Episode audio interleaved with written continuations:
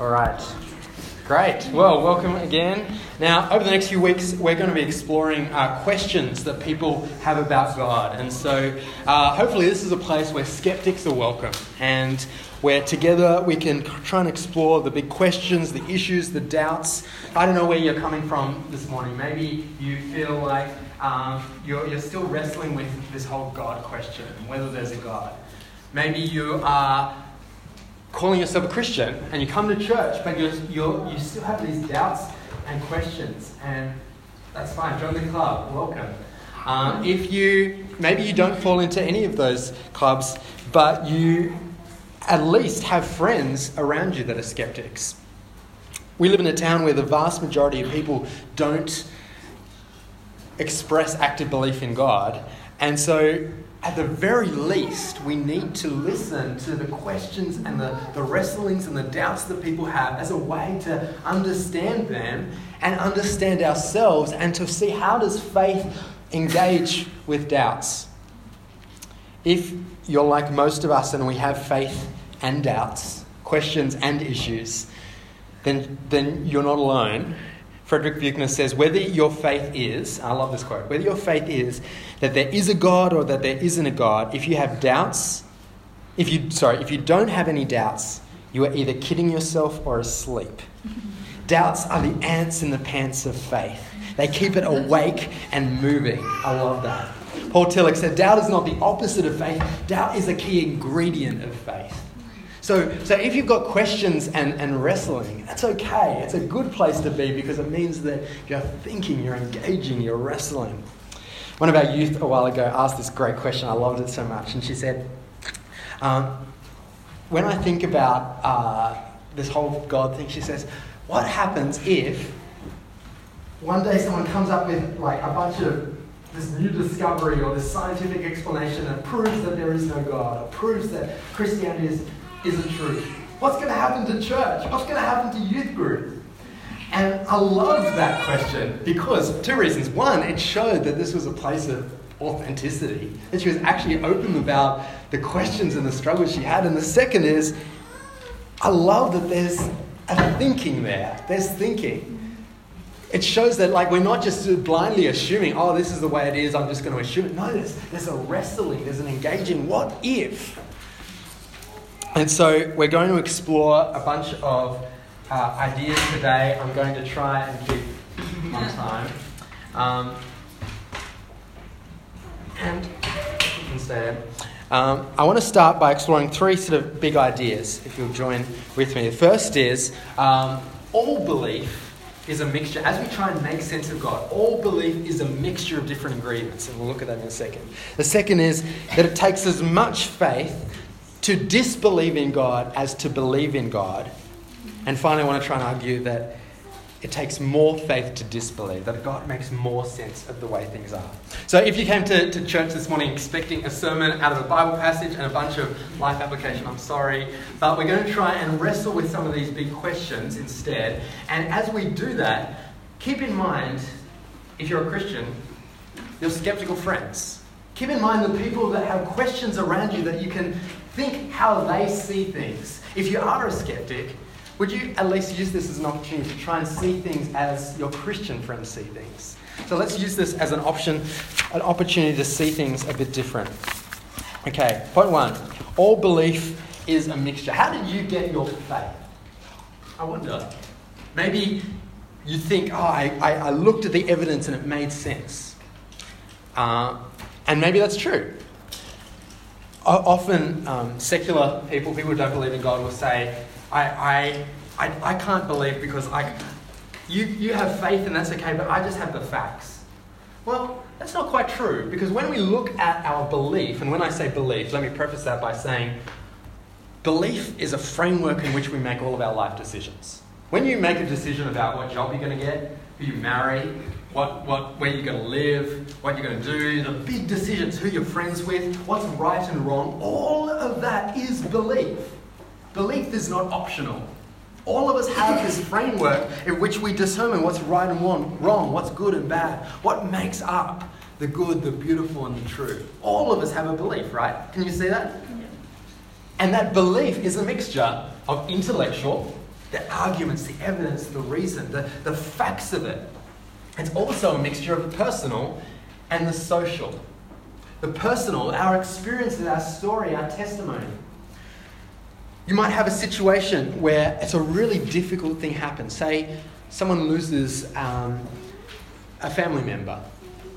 And two different people experiencing very similar situations might respond very different. One person, a person A might look at that situation and go, Oh my goodness, I need a God. I need someone that can help me through this. And person B, going through almost exactly the same thing, might go, If that happens, how can there be a God? There mustn't be a God. So our personal experience deeply shapes our faith. It's not just reason, it's also our stories. Can you see that? And not only that, it's our social experience. We tend to find convincing the beliefs of people we like, need, or want to fit in with. Studies have found a lot of the people that go to university and lose their faith often do so because the people they're surrounded with aren't Christian. And so, we, as humans, we naturally find most convincing the people that we want to like and the people that we want to be like. Can you see all belief, whether you're a Christian or a Buddhist or a Hindu or an atheist or a skeptic or anything, every single one of our belief systems is a mixture.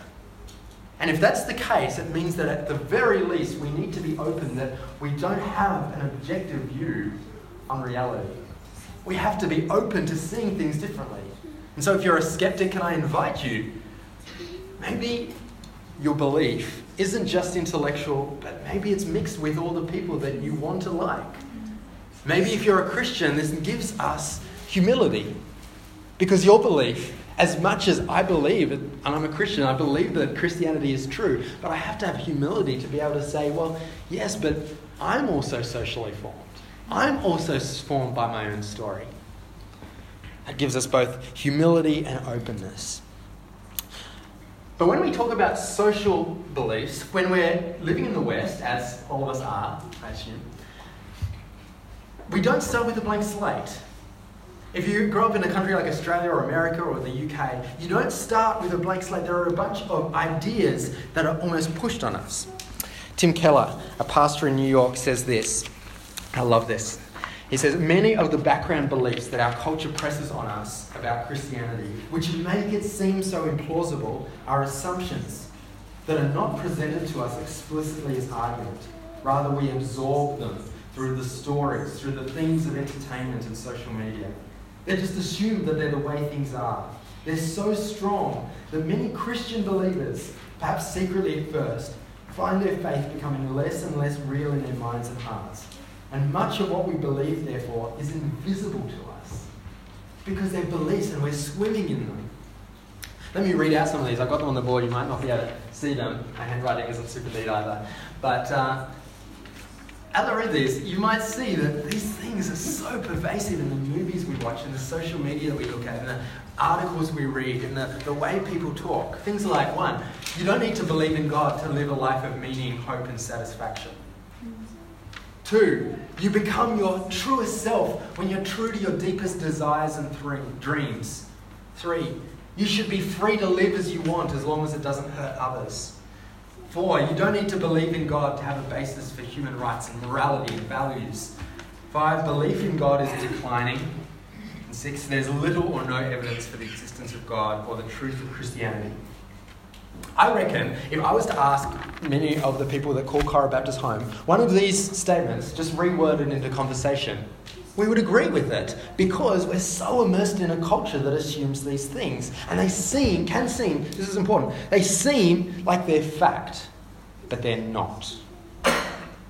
For instance.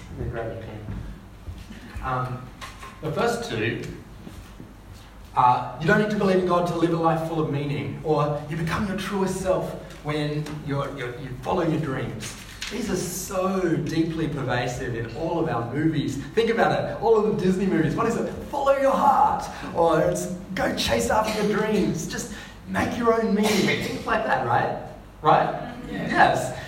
And yet, while the West has built itself on this as a belief, it's failing. Look, 80% of people in Australia call themselves or say that they're lonely at some point or other. 40% describe themselves as having anxiety. 30% have depression. That is a deeply broken cultural system. It means the things that we tell that give us meaning aren't giving us meaning. So, at the very least, we have to question those two. The next one you should be free to live as you want as long as it doesn't hurt others. Well, what if the, the only person that hurts is yourself? What if it's actually creating a society of people that is so broken because we've lost the things that give us meaning and stability? And then what if there is actually a moral law and if we've made ourselves as the greatest authority of what's right and wrong? That's deeply broken because when I look at myself, I realize so often, one, my decisions of what right and wrong sways whichever way the wind blows. And two, when I look at my own choices, they're selfish and they're messed up. So I certainly have to question this. When we said we, we don't need to believe in God as a basis for human rights, we'll get to that later on. Belief in God is declining. Common view. You hear a lot of people going, well, who believes in God anymore? I work in a high school and you hear statements like this a lot. Who believes in God? Well, actually, while it looks like a lot of nominal Christians are falling off, people that come to church on Christmas and Easter or just a surface level assume Christmas, uh, assume Christianity but don't actually follow it. Some people are dropping off, yes, but church attendance as a whole is actually increasing statistically. And not only that, for every one person that becomes a Christian in the West, 20 people become a Christian in the non-West. So right around the world, Christianity is exploding, and that's not only Christianity. Islam, Buddhism, belief in God in general is exploding. So, definitely not true. Uh, there's little or no evidence for the existence of God. Well, let's look at that, which is point two. It takes as much faith to disbelieve as to believe in God. Now, let me summarize this just to say that when we believe these ideas, it makes it very hard for Christianity to seem plausible or believable. If I'm thinking that I can find meaning without God, then why would I need to search for if there's a God or not? Why would I need to search for the truth?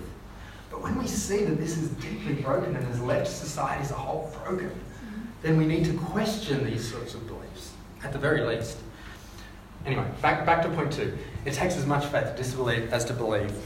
Um, there's a common saying, I hear it in the high school as well. I don't have enough faith to believe in God this idea of like as if I have to swallow this big pill and it just can't get down my throat. It's this idea that faith is is is is hard to believe, and it's like I, I just can't believe that. Hang on. Everyone has faith. Everyone believes something. Remember, we looked. All belief is this framework with which we determine life choices. All of us believe something. Now, the basis for it takes as much faith to disbelieve as to believe is this that all of the arguments proving there is no God fall flat. A lot of the psychologists in um, well known universities, Harvard, um, Boston, Syracuse, have come out saying things that, at a philosophical level, you cannot disprove God. He's outside of the realm of proving. But in particular, there's four key arguments that a lot of people use. There's lots of other ones, and if you're interested in knowing more about this, I can recommend some books. Um, Tim Keller has a book called The Reason for God. Great book, go have a look. Um, there's four arguments that a lot of people say, go, look, slam dunk, there is no God. First one is senseless evil and suffering. Now, there's two levels to this. The first is um, a personal level, the other is an intellectual level. If you're suffering with something at a personal level, then you're not really questioning the intellectual question. And the Bible's answer to that is not that, oh, here's an answer for suffering. Hope you accept it. It's Christmas. It's that God enters into our suffering. He knows what it is to suffer. And so if you're suffering, God knows too.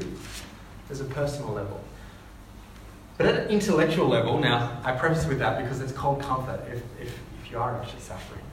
But at an intellectual level, the response to this there's all this senseless evil and suffering. Surely that means there is no God. How can there be a God? The question is, how do you know it's senseless? How do you know it's senseless?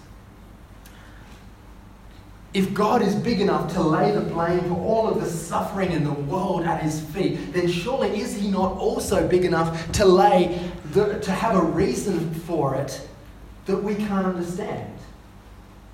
There's a bigness to God that this is why the, the Bible goes on to say things like, as, as my ways are higher than your ways, so my thoughts are higher than your thoughts. God is, is as high as the heavens are above the earth, so my ways are higher than your ways. If God is as strong as we claim him to be, then is he not also big enough to have reasons that our small mind can't comprehend the suffering of the world? Now, that's shallow comfort, but it also, I guess, the, the flip side of this is if there really is evil in the world, and, and, and I mean that moral evil, something that is deeply wrong, if there really is that, then there must also be moral good.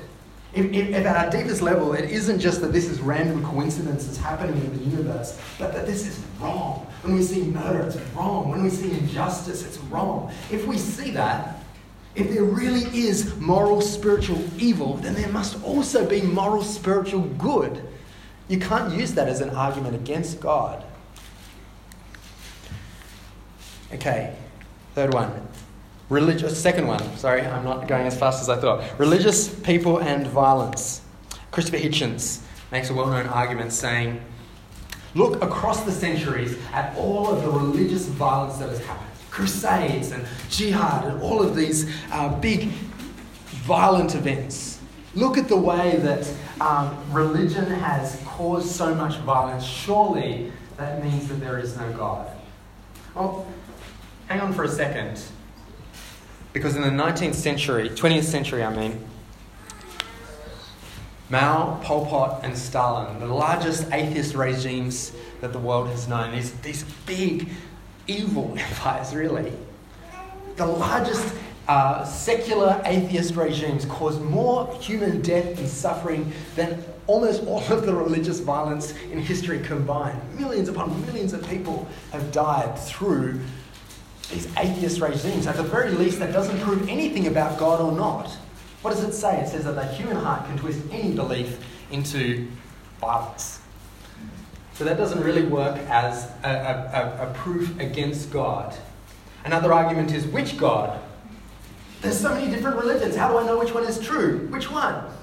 Well, uh, often that's accompanied by an illustration of an elephant and some blind men. And these blind men walk up to the elephant and they go, Elephants are like trees. They're holding onto a leg and they're like this. They're, they're strong and sturdy. Another one, blind man goes up to the tail and says, Elephants are like rope.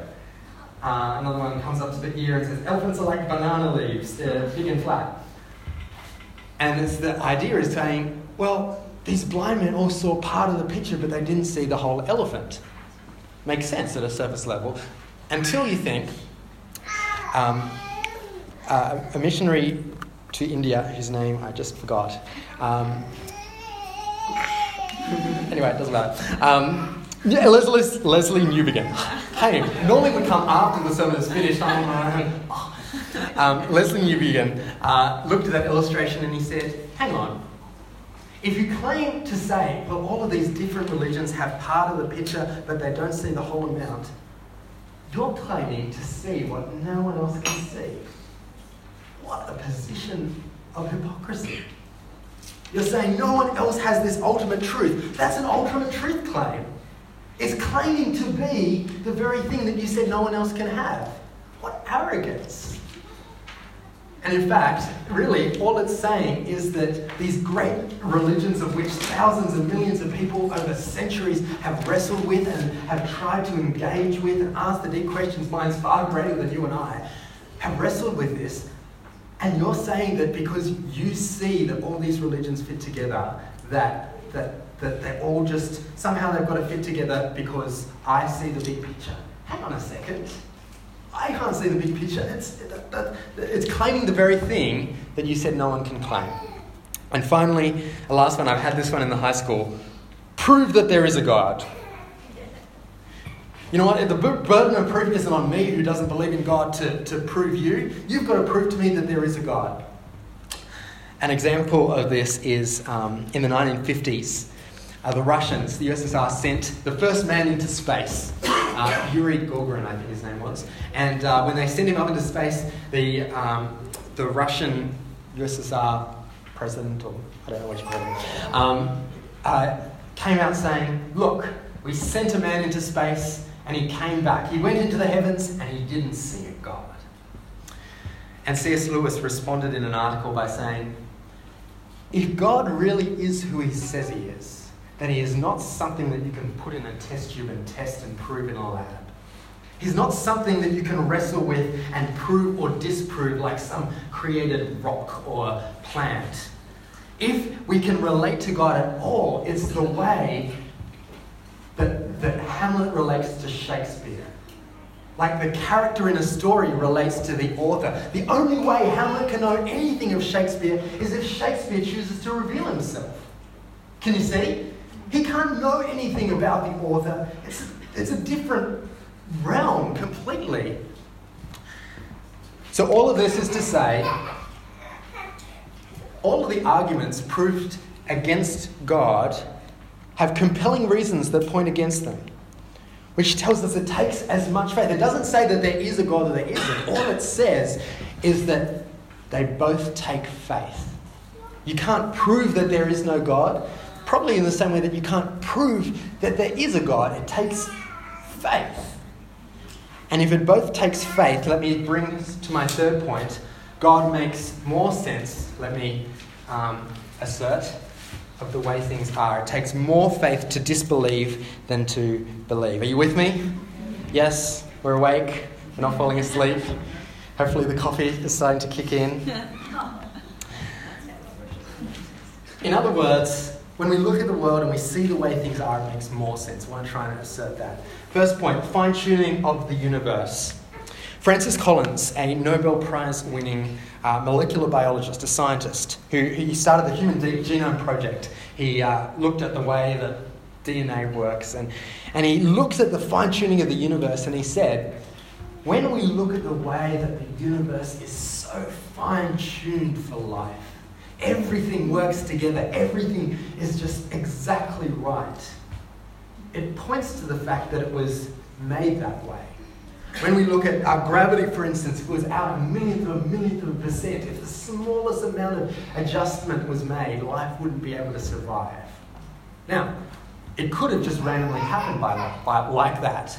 But the chances of that are so small. Um, a mathematician, mathematician trained in Oxford called John Lennox said the chances are one uh, to the power, one chance in 10 to the power of 370. That's not one in a thousand or one in a million. That's one in like a number that's several pages long. Incredibly unlikely that this happened on its own. Doesn't mean that it can't happen, but it means that it makes more sense that the universe is the way it is if it was made by God. And I think we see that, don't we? When we look around at the universe, it looks so made. This Francis Collins, who worked on the DNA, also looked at how, when we have a look at our DNA, in a single cell DNA, if we were to, to pull it out, it would be a strand of, of cells about two to three meters long in a human cell. And each of these parts, if you were to cut it and change it around, would these it wouldn't make sense. It's, exa- it's a language. It's a really long word in other sense. And when you piece this all together, it makes humanity. It's the code to life. But when we have a language inside of us, it points to the fact that someone wrote the language. That, that same uh, John Lennox, as I said before, uh, he has this illustration. If you were walking along a beach and you saw a word in the sand, save me, or I don't know, gold, dig here, or something like that, and um, you came across this word, you wouldn't go, wow, the waves are making really interesting patterns today. You would go, no, a mind wrote it. Someone wrote it, a mind had to write it because it's intelligent. It makes sense. Now, maybe our DNA just happened to come that way, and that's possible. But for me, it makes so much more sense that if inside of us is a word, doesn't that fit with the worldview of a God who, when he spoke worlds into being, said, Let there be, and with words formed life itself?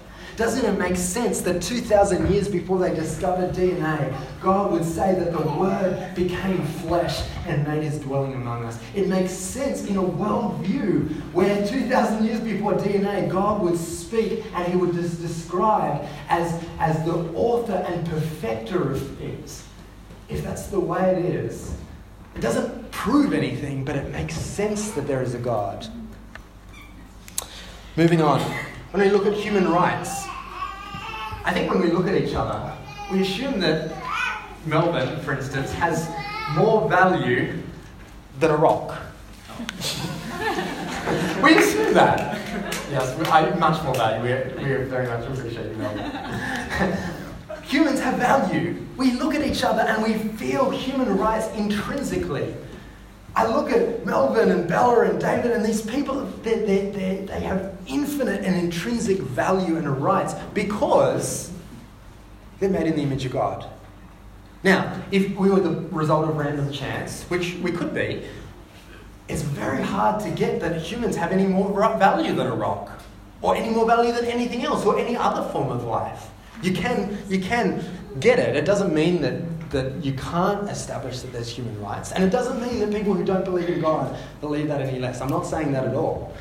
But belief in God makes sense of the fact that we deeply feel inside, which is that humans have rights. There's something right about justice and equality and, and, and dignity and mercy. We feel that. It's an argument to say God makes more sense of the way things are. And finally, let me finish by pointing to Jesus. More stories have been written about this man, Jesus, than any other. More books have been sold, more songs sung to, more, more plays written of, more nations have been changed by, more parts of history determined the course of by this man, Jesus.